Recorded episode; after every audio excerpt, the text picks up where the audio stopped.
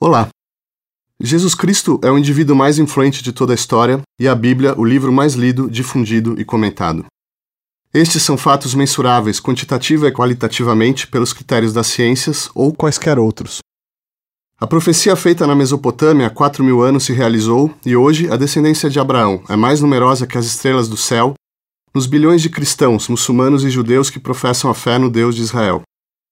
Mas ainda que a aliança de Moisés com o povo eleito pela lei e a de Jesus com a humanidade pela cruz sejam capítulos da história mais cativante de todos os tempos, seus dramas se passam em locais remotos, seus protagonistas, venham eles de um passado mítico como Adão ou de um futuro fantástico como Cristo apocalíptico, parecem intangíveis, difíceis de se visualizar, quase tão invisíveis quanto o próprio Deus do monoteísmo. E é possível que em nenhum outro lugar eles se aproximem tanto de nossos olhos, em cores tão vivas e contornos tão nítidos, e todos ao mesmo tempo, quanto na Capela Sistina. Se o cristianismo é, como dizem alguns, o matrimônio de Atenas e Jerusalém, ou, como dizem outros, do céu e da terra, foi em Roma, no solo irrigado pelo sangue de Pedro e Paulo, que brotaram, se não seus melhores frutos, ao menos os mais visíveis. As mãos humanas talvez já tivessem tocado a perfeição do corpo nos deuses de mármore gregos, mas na pintura, nunca antes e quiçá depois, nossos olhos conheceram um homem tão olímpico, nem um deus tão humano, nem uma humanidade tão titânica quanto nas telas e paredes da Itália renascentista. Rafael, Ghirlandaio, Perugino, Botticelli e literalmente acima e à frente de todos, Michelangelo, dão àquele pedaço de chão romano um valor incalculável em todos os aspectos, a começar pelo monetário. E o seu fim da arte parece ser materializar visões imortais e eternizar a matéria deste mundo, Poucas vezes ela foi tão bem sucedida quanto no interior destas quatro paredes. Prova disso é o contingente não só artístico, mas financeiro e tecnológico mobilizado na conservação de seus afrescos, e, passado meio milênio, não é difícil profetizar que enquanto houver seres humanos, céus e terras passarão, mas os turistas continuarão circulando aos milhões sob aquele mesmo teto, multiplicando até o infinito em réplicas de foto ou vídeo as mesmas figuras que, como se encarnassem o Deus de Aristóteles, movem todas as coisas sem se mover, revelando assim o tão cobiçado segredo do moto perpétuo. Nesta capela, de onde continuam a nascer os papas, os raros eleitos com suficiente sorte, influência ou dinheiro ainda podem, na clandestinidade das primeiras horas da manhã ou da noite, como no tempo das catacumbas, testemunhar os sacerdotes repetindo seus ofícios qual uma velha cantilena. Durante a missa, Muitos estarão tão absortos com o Pai Criador acima de suas cabeças, ou com Jesus e sua mãe suspensos de corpo presente entre o céu e o inferno, que sequer notarão a genuflexão prescrita pela liturgia quando o corpo de Cristo se fizer realmente presente na consagração eucarística. Vários comerão deste pão e deste vinho, poucos acreditarão que agora a carne e o sangue de Deus palpitam em seus próprios corpos, mas todos, esperemos, hão de retornar à cidade eterna, inspirados por seu Santo Espírito. Para discutir a Capela Sistina, convidamos Gabriel Frade, professor de Filosofia e Teologia da Faculdade São Bento e doutorando em Arquitetura na Universidade de São Paulo, com pesquisa sobre os fundamentos da arquitetura religiosa e a Contra-Reforma. Luciano Miliaccio, professor de Teoria e História da Arte na Faculdade de Arquitetura e Urbanismo da Universidade de São Paulo e coordenador do grupo de pesquisa Arte, Design, Moda. E Luiz Marques, professor de História da Arte do Instituto de Filosofia e Ciências Humanas da Universidade de Campinas e autor de A Vida de Michelangelo Bonarotti, de Giorgio Vasari. Gabriel Frade, você pode contextualizar um pouco para os nossos ouvintes a situação em Roma naquele momento, segunda metade do século XV, o papado com uma agenda, um programa teológico e um programa político, e nisso vai surgir a Capela Sistina. Como é que define um pouco os contornos para a gente desse programa, do papado neste momento? Bom, antes de tudo, a gente deve lembrar que Roma, o papado, havia passado pelo famoso exílio de Avignon, né? então uma situação de crise, e o papado retorna para Roma, que é uma figura muito importante, a figura do Papa Nicolau V, ele que já tem essa intuição de restaurar Roma, colocar Roma novamente ao centro, digamos assim, da Europa, Roma que eh, já trazia consigo tudo, toda a sua história milenar, enfim, este Papa entende que Roma deve ser de alguma forma reconstruída, deve ser de alguma forma eh, colocada ao centro da questão. Não é um acaso que junto dele, por exemplo, estará uma figura importantíssima para aquilo que diz respeito à arquitetura e às artes, que é justamente Alberti. Alberti que se faz presente quando justamente ele pensa em remodelar a cidade em função uh, desse desenho que se uh, coloca no horizonte. Naturalmente, é, a concretização desse desenho vai demandar mais décadas, digamos assim. Vão surgir novos papados que vão é, fazer de tudo é, efetivamente para que o papado tenha um, um, um, papel central não é? dentro daquilo que é a cristandade. De fato, a construção da Capela Sistina, feita pelo Papa Sisto IV, daí, portanto, o nome Sistina, não é? é, ela vem ao encontro dessa, desse desejo de uma reconstrução de alguma maneira do papado e ao mesmo tempo da igreja, enfim, dessa centralidade perante as monarquias que vão se afirmando naquele momento, naquele contexto histórico. E é importante então ressaltar que uh, essa visão, não é?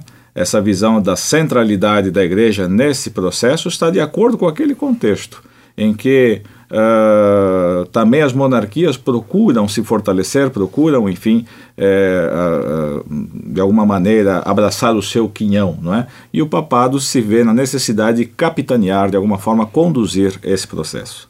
Agora, Luciano, esses, a, a, decoração vai ser feita com, com uma, uma esquadra de uh, pintores florentinos que são convocados a Roma. Isso por si só já é um dado bastante, bastante impressionante. Né? Por, que, por que os florentinos? O que existe de tão singular nessa escola que vai justificar essa, esse, esse monopólio? Bom, as paredes da Capella Sistina possuem um, um ciclo de afrescos em que a a vida, o Antigo Testamento, a vida di Moisés, é, parallelizza a vida di Cristo. E eh, diciamo, si, tratta di un congiunto di pintura narrativa di, eh, che ha, ha storia do Antigo Testamento e da vita di Moisés e a storia da vita di Cristo sono eh, explicadas di forma diciamo assim, come un discorso uh, por imagens. A escola florentina di pintura, desde a primeira metade do século XV, havia demonstrado uma eficácia particular, tanto di forma tecnica come di forma narrativa, para este tipo de uh, representação. Os pintores que você disse foram convocados são justamente os pintores que haviam dado prova de, de, de grande habilidade nesse aspecto, isto é, Ghirlandaio, que havia realizzato a Cappella Tornabuoni, a Cappella Sassetti in Florenza, onde aparecem justamente as histórias sagradas com a presença de personagens da própria cidade di Florenza, portanto a pintura di storia associa a pintura di ritratto, Cosimo Rosselli, também florentino che tinha trabalhado no proprio palazzo pubblico di, di Florenza, eh, Sandro Botticelli, che lì dà una prova della sua capacità di narrativa também, straordinaria capacità di narrativa também, e Perugino, che mesmo non essendo florentino, eh, attuava in Florenza naquele momento e tinha mostrado também, tinha evidenciado também a sua habilidade nessa questão narrativa. Eh, digamos assim, a tradição florentina também não havia se construído ao redor da, um, das propostas de Alberti, isto é, já citado, que no seu de pintura havia um, auspicado uma, uma pintura de história que fosse um discurso por imagem organizado através justamente da perspectiva do domínio dos instrumentos espaciais doados pela, pela perspectiva. Tudo isso dava à arte florentina justamente uma, uma posição de vanguarda numa pintura di carattere ideologico come era quella che o papado uh, queria uh, numa decoração desse lugar tão importante. E podemos começar a ver então, Luiz, exemplificar essa excelência e essa técnica narrativa e pictórica né, desses artistas quem entra na Capela Sistina, então, tem à sua direita uma história de Cristo, à sua esquerda uma história de Moisés, e esses painéis, painéis se, se espelham né, uns uhum. aos outros. De, de alguma maneira, existe uma conversação entre a história de Moisés no Antigo Testamento e a história de Cristo. Né? E como é que esses, esses pintores vão, vão, vão materializar isso? Vamos falar um pouco sobre as técnicas e sobre a, a qualidade desses trabalhos, sobre as seus, seus, suas virtudes, né? É, vamos dizer, essa, essa contraposição né, entre os dois, entre os dois eh, testamentos eh, tinha claramente uma, um, um enorme passado, a ideia da concordância entre o Antigo Testamento e o Novo Testamento, é, é, vamos dizer, é um tema absolutamente recorrente na tradição da exegese bíblica. E, e, e, e para que isso pudesse ser pensado de uma maneira é, visual, é, é, claro que o grande, a grande questão, em meados do século XV, é como as intuições que eram claramente florentinas em relação à construção do espaço começavam agora a demonstrar todo o seu potencial. Né? Um potencial narrativo, um potencial de criação de cenas, e uh, não apenas de cenas no sentido eh, cenográfico da palavra, mas a ideia de uma síntese entre a estrutura espacial e a ação.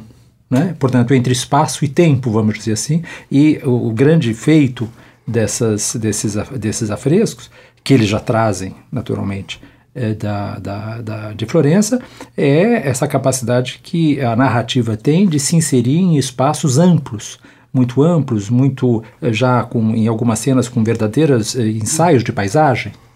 É? Por exemplo, na cena eh, da, da, da, tentação do Cristo, existe efetivamente já um sistema de paisagem muito desenvolvido né, não como gênero paisagem, mas um suporte cênico muito maior e a inserção desses dois elementos, que é, vamos dizer assim, o primeiro plano, que seria o plano narrativo, que de alguma maneira decorre da experiência dos artistas em relação aos relevos dos sarcófagos, inserido numa estrutura cúbica, que é a estrutura uh, já codificada pelo Alberti nos anos 30, é, do século XV, isso vai ser um grande laboratório de pintura. Né? E esse laboratório é exatamente a Capela Sistina, nos refere a essas duas paredes. Agora, Gabriel, até que ponto esses, esses artistas tinham liberdade criativa nessa narração? Até que ponto eles são pautados pela, pela cúria, pelos teólogos da cúria? Quer dizer, como é que a cúria simplesmente os convoca e diz pintem né, coisas bonitas sobre a história de Cristo ou pintem isso, aquilo, aquilo outro? Quer dizer, existe um programa teológico envolvido nessa, nesses trabalhos? Não, certamente existe sim o peso da tradição, existe o peso uh, da teologia, enfim, que naquele momento uh, uh, é herdeira de uma tradição anterior, já foi falado aqui pelo Luiz, toda a questão da patrística, toda essa forma de ler tanto o Antigo Testamento quanto a realidade que a patrística uh, desenvolve um verdadeiro próprio método, né, que é o método assim chamado tipológico, né, de procurar ver aí essa presença do Cristo nessas realidades. Então tudo isso naturalmente chega também a esses pintores. Existe um cânon, ou seja, uma medida que deve ser seguida. No entanto, há margem também para a inventividade, para a liberdade. Isso se, se observa naturalmente nas pinturas em geral. Uh, da, da Sistina, naturalmente, inclusive nesses painéis, essa, um, por exemplo, uh, tanto o uso das cores, o uso, como já foi falado, do cenário, a utilização, por exemplo, de determinadas posturas, é, muitas vezes vão ao encontro não é, de ideias que subjacem a, a, subjazem a aquele momento histórico. Né? Então, por exemplo, há quem veja uh, ali alguma denúncia, por exemplo, colocada uh, de maneira escamoteada nessas pinturas. Há quem veja, por exemplo, certas críticas ao próprio papado escamoteadas nessas pinturas. De maneira que é possível dizer sim que a tradição exerce um peso, mas há uma margem para a inventividade também dos pintores. Luciano? Eh, no, queria mm, no, na representação perspectiva uh, que, que havia sido desenvolvida em Florença, tem espaço eh, na Capela Sistina isso é um elemento muito importante, eh, a representação da arquitetura. Ela tem um valor ideológico muito, muito, muito preciso. Uh, o centro visual dessa série, si poderia dizer, è giustamente a cena pintada por Pietro Perugino, in che o uh, Cristo entrega as chaves a São Pedro, primeiro Papa, justamente, legitimando assim a, o poder papal, a instituição do papado. Nessa cena aparecem, graças a, a, ao domínio da perspectiva que o, que o Perugino possui e que passará, por exemplo, ao, ao seu discípulo Rafael posteriormente, uh, edifício que lembra uma igreja a planta central e dois arcos de triunfo que são reconstruções claramente do arco de Tito in, in, in, in Roma, no, no Foro Romano. Isso para destacar justamente que o papado se coloca como a esse ponto como herdeiro de um desenho providencial de que faz parte, de um lado, a centralidade de Roma como herdeira do Império Romano de um lado, portanto dos, de Roma como unificadora do mundo através de um processo militar, das vitórias militares, do outro lado, a Igreja, a universalidade do cristianismo, representada justamente por, por um edifício planta, de, de planta central. Portanto, a perspectiva serve, na verdade, para distribuir toda esta capacidade para mostrar, através da organização espacial da pintura, um discurso ideológico, assim como havia acontecido, por exemplo, em Urbino já anteriormente, no Palácio Ducal de Urbino, nas perspectivas, na utilização da perspectiva num sentido muito semelhante. Aqui em Roma, tudo isso é retomado de uma forma muito mais monumental e de impacto universal, evidentemente. E dentro dessa proposta, no início do, do Cinquecento, Luiz eh, Papa Júlio II vai encomendar a esse escultor florentino Michelangelo, o que já é um fato curioso, né? Era um escultor e se anunciava como tal, mas eh, esse Papa vai encomendar um teto com uma representação dos doze apóstolos, se eu não me engano, né? Hum. O que não é o que a gente vê hoje. O que que vai, o que que acontece? É, nós sabemos bastante pouco sobre essa transição de um programa para outro. Nós temos apenas é, o relato do Vasari, e que é como quem já abriu um, uma página do Vasari sabe que é encomiástico, sabe que é, é, um, é um texto que obedece a certas regras de retórica muito, muito é, explícitas e que, portanto, devem ser tomadas com certo cuidado pelos historiadores. Né? Mas nós sabemos que, é, a um certo momento, o Michelangelo declara ao Papa, tendo é, é, como perspectiva a representação desses dois apóstolos na, na, na, na da, da capela, dizendo que ele achava que aquilo era pobre e faz teria feito uma contraproposta, então Uh, no sentido de aí sim alargar uh, muito fortemente uh, o âmbito dessa representação, o que teria portanto redundado nas cenas da, do, do, do, Gênesis, né? acho que nós jamais saberemos efetivamente aquilo que de fato aconteceu. Mas o, a realidade, aquilo que podemos constatar é que houve de fato uma transição entre um programa muito centrado na questão dos apóstolos para um programa é, muito mais amplo que tem uma ambição cosmoteológica.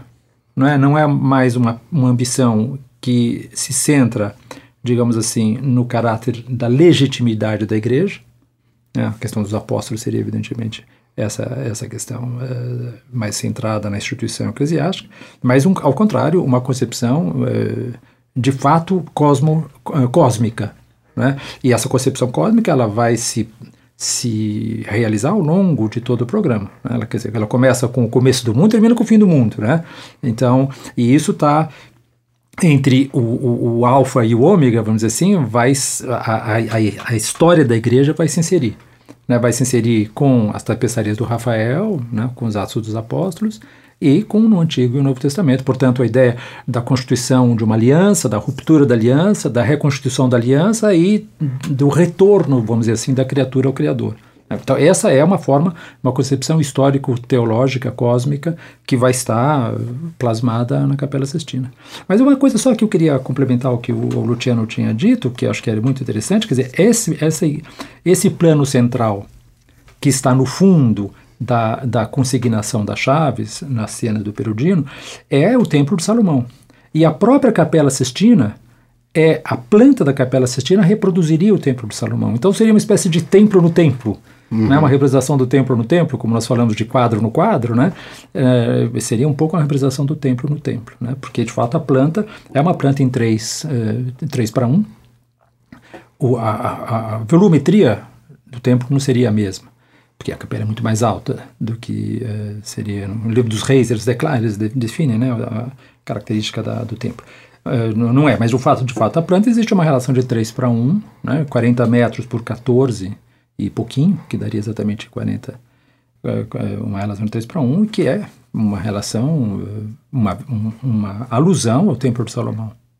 Luciano, sobre essa composição do Michelangelo? No, e, come disse o Luis, há uma mudança clara di tipo ideologico, non solo di tipo, cosmo, di tipo cosmologico, diciamo così, di tipo di una, cosmo, diciamo così, una cosmologia, ma eh, diria di una introdução de uma visão providencialista da história, não é? No texto começa, na verdade, com a criação, os antepassados de Cristo, a antiga lei, a nova lei, etc., culminando depois na criação, na instituição do papado. Então, eh, essa, essa, uh, nesta concepção histórica che si manifesta, da storia che si manifesta no tetto, è evidente che sta presente una, una visão intelectual che talvez não possa essere solo do artista, mas, diciamo assim, talvez uma visão di che fazia parte a propria cura, di che compartilhava a propria curia romana. Noi a gente pensa in intellettuais come Egidio da Viterbo che stavano molto interessati na conciliação entre a, a o judaísmo não é? e, o, e o cristianismo nesse aspecto. É um tema presente ali na Renascença. Agora, já que vocês é, entraram nessa, nesse aspecto de uma, de uma narrativa, de uma concepção da história, o teto mesmo ele é uma composição arquitetônica, né? Você tem pelo menos três planos ali onde o Michelangelo distribui né, as, suas, as suas representações. Se vocês puderem um pouco explicar essa composição do teto, o ouvinte certamente tem a, a visão ali do Gênesis, mas você tem pelo menos dois, dois outros planos uhum. interagindo ali, né? Como é que, como é que funciona isso? É, quer dizer, o que nós podemos dizer é o seguinte: dizer, ah, hoje nós olhamos as, as grandes decorações eh, das estruturas eh, das igrejas, inevitavelmente a partir da experiência do Barroco. Portanto, o nosso olhar hoje, de alguma maneira, detecta na, na nos princípios de construção da ilusão eh, do Michelangelo um sistema claramente oposto ao Barroco. Né? No sentido em que, eh, basicamente, o, aquilo que configurou o nosso olhar é um, um, ideal de continuidade entre arquitetura e pintura. Quanto mais a pintura fosse capaz de simular uh, uma continuidade do espaço sugerido pela arquitetura real, mais elas, elas teria uma sensação, ela nos passaria uma sensação de adequação entre arquitetura e pintura. O sistema do Michelangelo é completamente diverso. Né? Ele, constrói, ele, ele, na verdade, ele constrói um sistema arquitetônico que, vamos dizer assim, do ponto de vista ilusório, ele não, ele não se sustenta naquela arquitetura. Né? O que os historiadores muito frequentemente apontam é, é a ideia de que, como Michelangelo estava muito fortemente engajado na construção da grande tumba do Papa Júlio II, o que ele e essa estrutura era uma estrutura piramidal. Era a grande paixão. Era dele, a grande né? paixão dele, etc. Ele fica muito bravo, como todo mundo sabe, com o fato de que o Papa não deixe ele terminar aquela, aquela, aquele projeto que de qualquer maneira aparentemente era interminável, porque ele não queria mais de 40 esculturas maiores que a, que a escala humana, etc é, ele teria como que desdobrado aquela, aquela estrutura do túmulo, da tumba do Júlio II, e criado então esse sistema de, de, de níveis arquitetônicos. Né? Há um historiador que fala de níveis de realidade, vamos dizer assim, você tem de fato uma estrutura, é, arquiteturas pintadas, sobre essa arquitetura pintada você tem esculturas é, pintadas sobre, eh, portanto, uma relação entre escultura e arquitetura que é tipicamente antiga, vamos dizer assim, né? e depois você teria, então, um sistema de, eh, de suportes decorativos que são típicos também ainda da relação entre cultura e arquitetura, com, com uh, simulações de bronzes, de medalhões de bronze, etc, etc. Depois, finalmente, janelas, nas quais o Michelangelo então exporia as cenas, mas essas cenas não estão pensadas em termos de perspectiva do ponto de vista de quem está olhando de baixo. As figuras estão deitadas, elas não estão de pé. Não é como é o típico caso da, das, das, do soto em sul barroco, né? Pois. Elas vão, elas estão deitadas, elas, elas, elas não se relacionam coerentemente com o espaço físico. Luciano, quer comentar alguma coisa? Não, eu eh, só, só destacar que é, é difícil entender uh, o tamanho da façanha, da, da empreitada que o Michelangelo resolve, não é? do, do, façanha tecnica che o Michelangelo Uh, risolve o realizza con il tetto da Cappella Sistina, perché la gente deve pensare che le risolve un problema tecnico di difficoltà molto grandi para os pintores da geração anterior, que era aquela de criar uma, uh, uma uh, figuração coerente dentro de um espaço curvo uh, e retangular allungato che devia essere visto giustamente di basso, cerca di, come você disse, cerca di 20 metri di uh. Então, ele deve, a struttura architettonica che le cria, uh, embora uh, certamente non rispondente às, diciamo, à sofisticação perspectiva do barroco, constitui uma raiz, digamos assim, dessa ideia da integração entre arquitetura, escultura, pintura, que será uma constante da tradição posterior.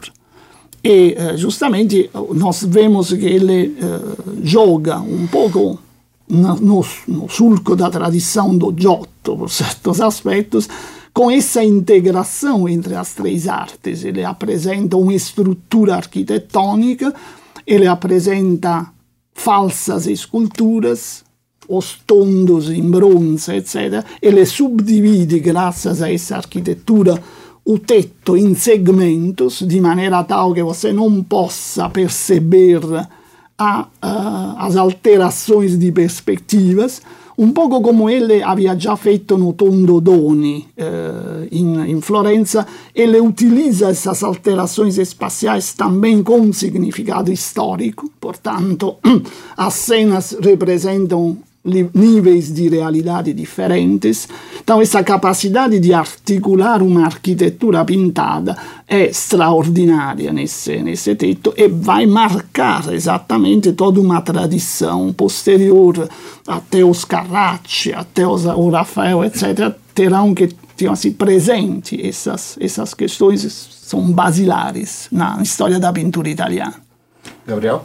Não, dentro dessa, enfim, arquitetura que o que chama muita atenção é que o Michelangelo vai representando dentro dessa arquitetura cenas que até então não, não, não era propriamente, fazia parte da tradição pictórica, não é?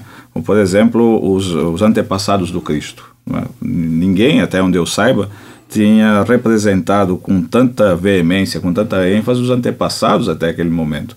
Isso, aqui retoma um pouco aquilo que o Luiz dizia, fez muito se perguntar, mas afinal, de onde é que ele tira essa ideia? Por que justamente essas cenas? Por que os antepassados? Por que essas cenas da criação?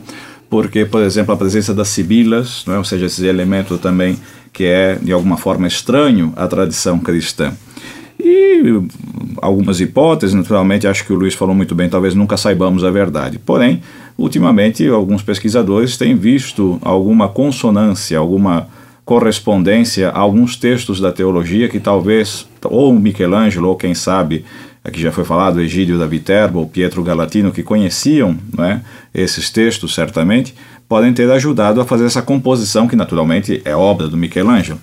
E aí é, é muito importante citar aqui, por exemplo, um texto que esses pesquisadores têm é, é, notado, que é um texto escrito pelo Francesco della Rovere, que é depois do Sisto IV, que é tio do Júlio II, não é?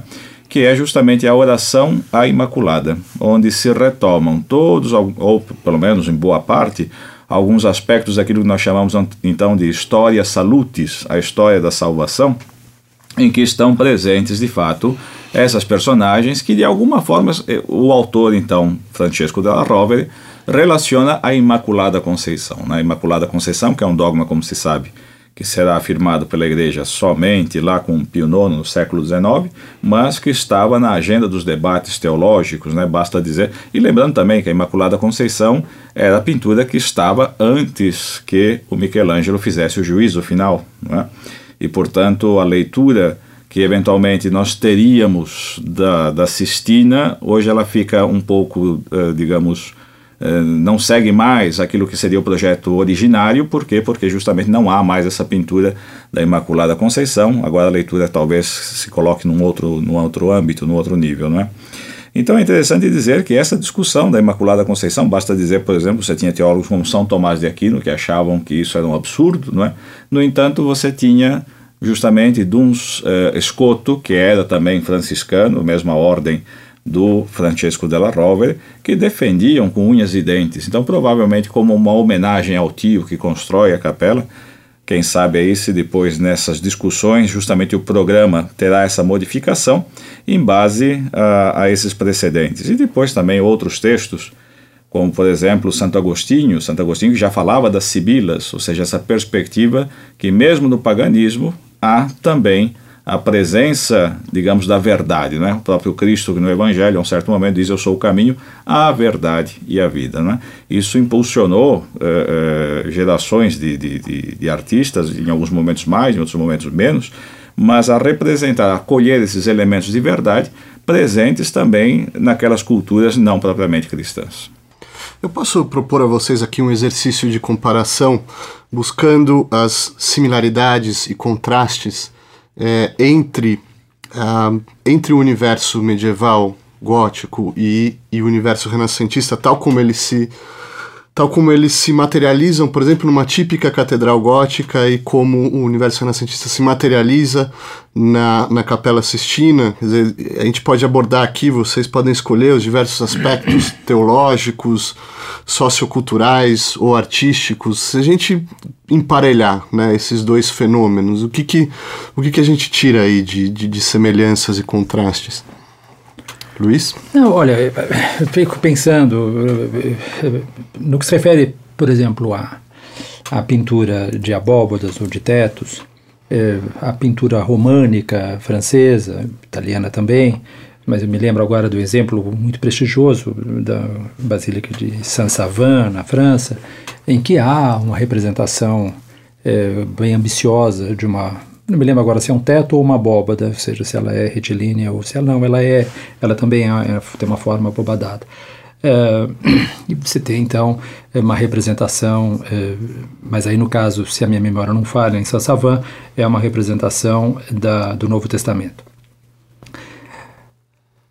Quando você lembra de, de pinturas como essa, é, que estão a uma distância também muito elevada, não me lembro se são tão elevada quanto a Capela Sistina, mas é uma catedral, é uma, uma, você percebe que a, a, a, a, diferença que é, que é brutal entre o Michelangelo e essa tradição. É, talvez a gente tenha certos limites neurológicos que, quer dizer, a ideia de que o Michelangelo seja um artista divino, não é, como o século XVI falava tão tão recorrentemente e, atribui essa noção preponderantemente ao Michelangelo, é, talvez se justifique pelo. Se você pensar o seguinte: que nós estamos a 20 metros de altura. O Michelangelo está a meio metro do teto, né? que é a altura do seu braço. E ele está elaborando com frequência, inclusive nos últimos momentos do afresco, quando ele vai ganhando mais desenvoltura na técnica do afresco, ele faz os afrescos, inclusive sem cartão, ele faz direto, ele está imaginando qual é a, a, proporção que um indivíduo vai ver essas pinturas a 20 metros de distância, sendo que ele está a meio. Ele tem que fazer uma reconversão de proporções na cabeça dele que eu não consigo imaginar como um ser humano seja capaz de fazer isso. Um pouco eu fico pensando, às vezes, o Brahms era capaz de, de fazer um, um, um ditado musical a seis vozes. Você punha um, uma música em seis vozes para ele e ele decodificava ele escrevendo isso ao mesmo tempo. É uma coisa que também os homens não são capazes de fazer. Então tem, tem certas. Uh, tem uma certa. um gap, né? um intervalo, um salto entre aquilo que é a tradição é capaz de dar, uh, e a realização que Michelangelo faz, e entre uma coisa e outra, permanece, a meu ver, um certo grau de mistério. Quer dizer, né? quer dizer a realização dele é uma realização completamente única nesse sentido. Né? A capacidade de pensar a figura no espaço, é, que ninguém foi capaz de fazer nem antes nem depois. Né? Luciano? É, mantendo essa ideia da unicidade, digamos assim, do, da realização de Michelangelo, talvez o, um paralelo que si poderia fazer com a tradição medieval seja uh, o, non tanto com as catedrais, do ponto di, seja do ponto di vista do programa iconografico, Uh, não tanto com a tradição das catedrais, quanto com alguns exemplos de capelas de palácio, não é? capelas palatinas que existiam já na tradição medieval. A, a coisa mais, digamos assim, a primeira coisa que me passa na mente é justamente a, a Sainte-Chapelle de, Paris, é? em que também há um discurso que visa uh, dar legitimidade à monarquia francesa através de uma ligação com a história sagrada do mundo. E, portanto, uma, uma relação com o santo. Ali também existe a relação entre o rei e o santo, etc., que naturalmente aqui no, no, na Capela Sistina não, não precisa ser feita. No caso das catedrais, elas são assim, criações que expressam, em geral, uma religiosidade da cidade não é? em que justamente grande ciclo da história sagrada é em função da uh, estrutura política ou de uma mensagem política uh, dirigida à comunidade cidadã. Não é? As grandes fachadas de catedrais ou a torre campanaria do Giotto in, uh, in Florenza representam, organizam, digamos assim, pagã e a história uh, cristã em função da expressão de um desenho político, que é o desenho, do, digamos assim, a ideia de uma cidade eh, em harmonia, em paz, governada pela justiça, etc. No caso do, da Capela Sistina, eu veria mais uma proximidade com essa outra tradição, que é aquela das grandes monarquias, como a monarquia francesa. Do ponto de vista teológico, Gabriel, a gente tem aí uma influência né, de pensamento, por exemplo, neoplatônico muito forte ali né, na Renascença. É, mas se a gente focar assim, bem bastante no aspecto teológico, né, como é que essa teologia, essa concepção do sagrado vai se materializar em um e no outro fenômeno? Né? Quais são as, retomando, acho que está ainda a questão medieval, né? No fundo, você pode estar tá falando de uma teologia do corpo, não é? E aí você tem uh, elementos de continuidade e descontinuidade, né? Tanto para abreviar um pouco o assunto, é importante dizer que ainda que você tenha elementos ali que estão comuns à tradição, uh, sabemos que quando uh, as pessoas viram pela primeira vez esses afrescos, né?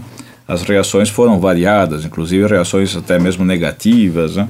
uh, no que dizia respeito à presença do corpo humano nu. Né?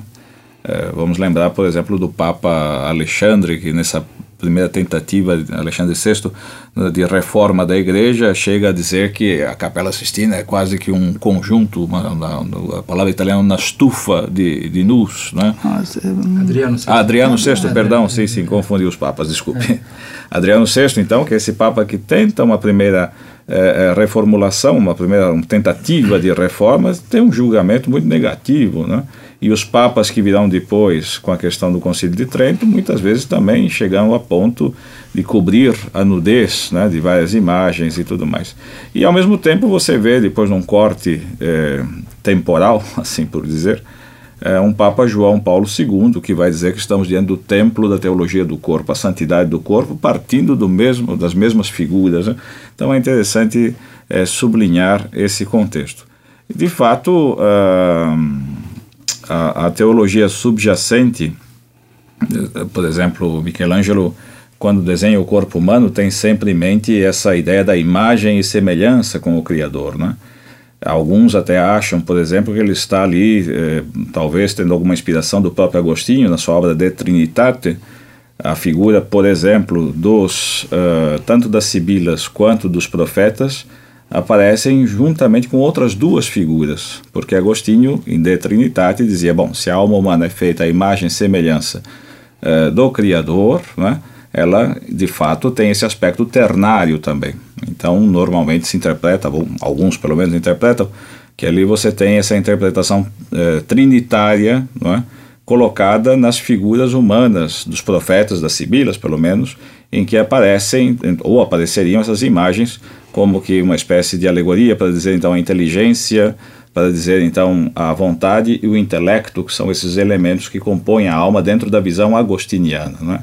Então é interessante perceber como é, é, o próprio Michelangelo traduz isso para a realidade do corpo humano, da, sempre pensando nessa imagem e semelhança. Né?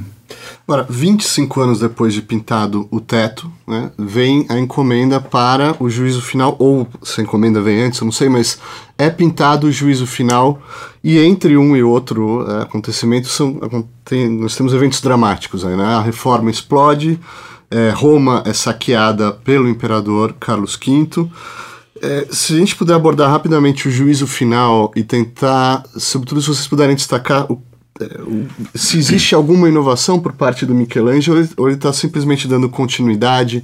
Quer dizer, o minha, meu interesse é identificar se até que ponto esses eventos vão impactar né, a obra posterior do Michelangelo, que inclusive vocês podem né, confirmar, mas é, vai ser esse juízo final vai ser um divisor de águas né, para a história da arte a influência que ele vai exercer né, posteriormente no, no, estilo no chamado maneirismo e no barroco.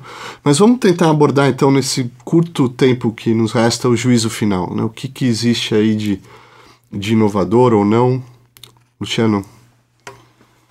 Bom, o, o, para dizer com as palavras do para dizer com as palavras do Vasari, o, o juízo final é pelo menos na ottica do biografo do Michelangelo, praticamente destrói un mondo che ele havia eh, criado no tetto da Cappella Sistina e apre un mondo nuovo, eh, algo inedito, diciamo così, attenta a una, una storia d'arte eh, cujo tema è naturalmente o sublime, não é? alguma coisa que eh, vai além, a expressar através da arte um, sensações, elementos, elementos psicológicos que transcendem a, a realidade humana e transportar justamente a experiência emotiva e religiosa além dos limites da razão, por certos aspectos.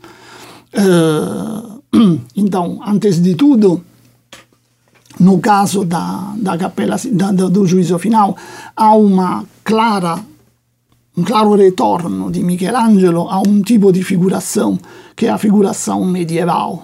Por exemplo, é claro a sua inspiração no grande juízo final da, do Camposanto di Pisa então há uma, um, uma volta, uma concepção da imagem que sempre foi presente em Michelangelo. A imagem não é mais, não é nunca uma representação naturalística de aparências, mas sempre uma forma mental que traduz um estado de alma, etc.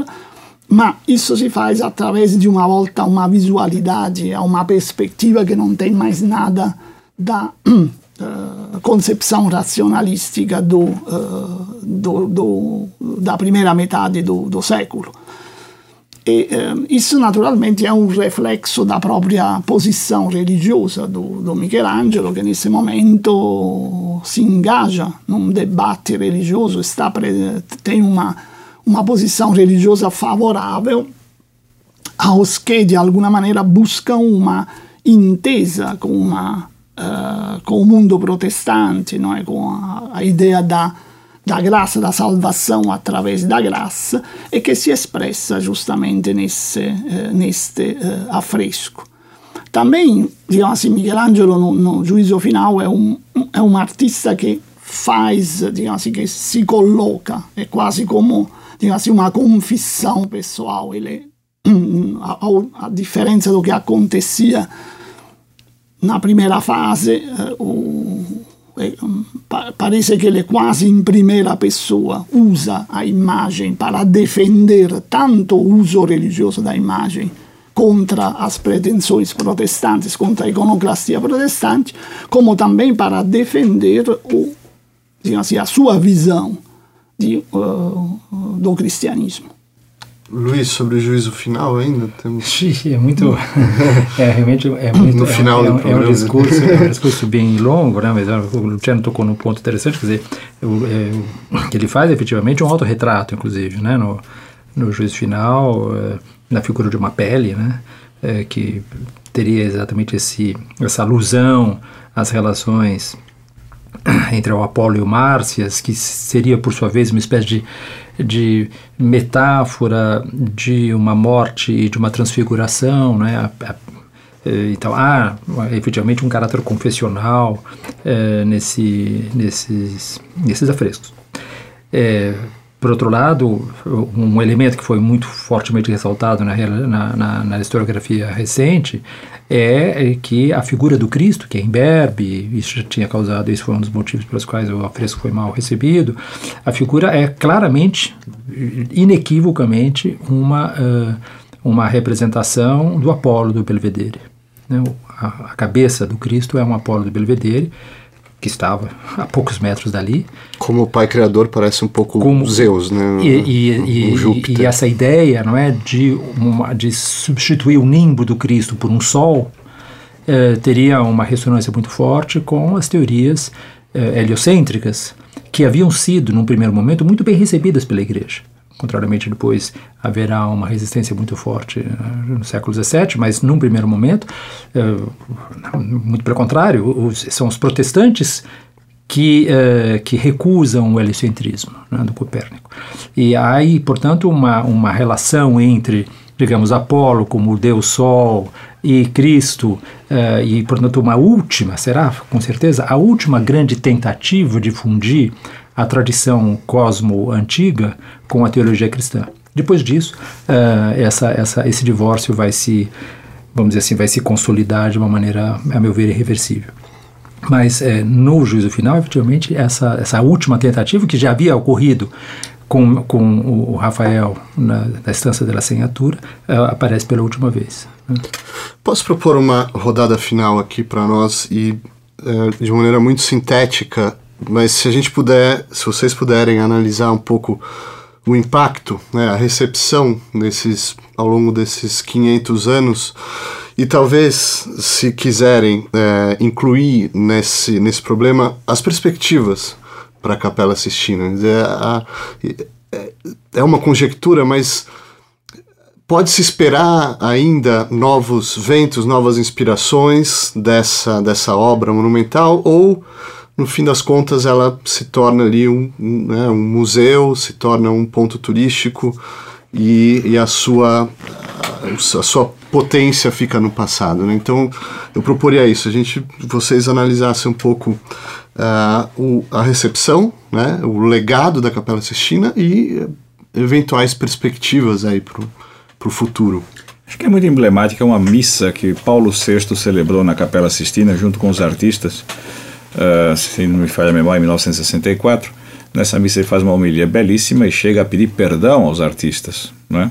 em relação a tudo aquilo que a igreja muitas vezes não compreendeu os artistas, muitas vezes obrigou os artistas a, a fazerem, a seguirem determinados cânones, mas sem nunca uh, aprofundar com os artistas determinadas questões. Né? Uh, e Paulo VI, no final da homilia, diz coisas muito belas, dentre estas, diz que a igreja tem necessidade da arte, tem necessidade dos artistas, de modo que se o papado tivesse que, uh, por algum motivo, se redimensionar, o próprio papado deveria ele mesmo se fazer artista, para poder comunicar à humanidade aquilo que é uh, o mistério, aquilo que é o Espírito. Depois de Paulo VI, sabemos então de João Paulo II, que faz uma belíssima homilia também sobre a teologia do corpo, e também Bento XVI na própria Capela Sistina. Então a Sistina ainda hoje, digamos assim, ela serve sim de inspiração tanto para a teologia, para a eclesiologia, que por exemplo foi falado do, do juízo final, é, aquela cena em que Pedro entrega as chaves quebradas para o Cristo, ou seja, o papel da igreja que naquele momento deixa, assim como a Virgem também, que já não tem mais o papel de intercessora, mas que olha para toda a cena, não é? Então, há sim elementos que eh, eh, solicitam tanto a teologia, quanto a eclesiologia, quanto a mariologia, que são disciplinas, enfim, nós temos o currículo da teologia, a buscar formas, a buscar inspirações para se comunicar, ou para comunicar melhor, o mistério de Deus à humanidade de hoje. Luciano? O, o, tomando um pouco o caminho das palavras do Gabriel, na verdade, o, no mundo moderno, a arte é, antes de tudo, uma manifestação de liberdade. Cioè, a arte tem essa função, digamos assim, de, através do seu próprio fazer, manifestar a liberdade, né? manifestar como elemento de liberdade. E, no fundo, Michelangelo ensinou aos artistas esse caminho, esse caminho justamente em relação a uma concepção de arte ilustrativa ou didattica, ele oppôs uma concepção da arte como manifestação do, da vida espiritual, como manifestação primária da vida espiritual.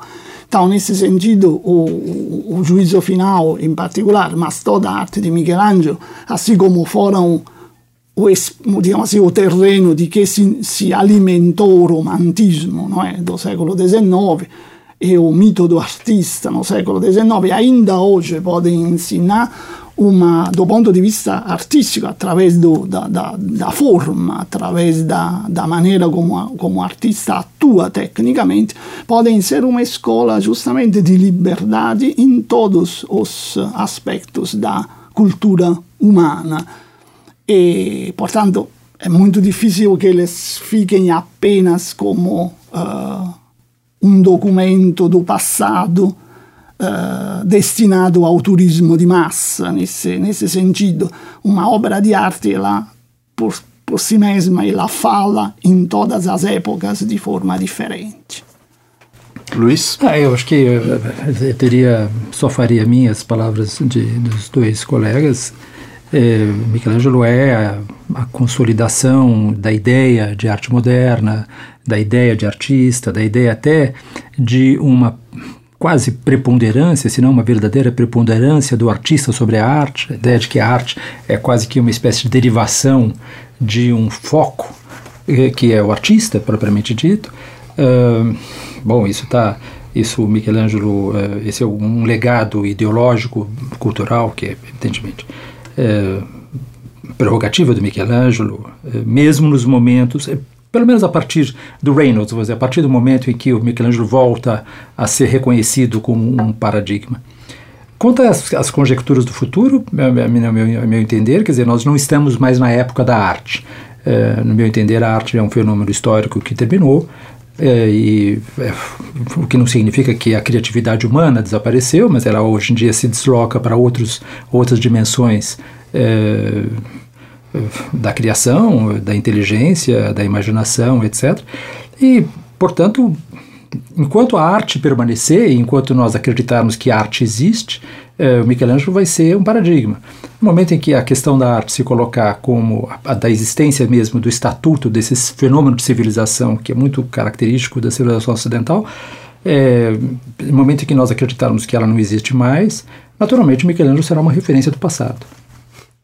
Obrigado, Luiz Marques. Por hoje é só. Obrigado, Luciano Miliati. Obrigado, Gabriel Frade. Obrigado por ouvir e até a nossa próxima edição. Obrigado a você.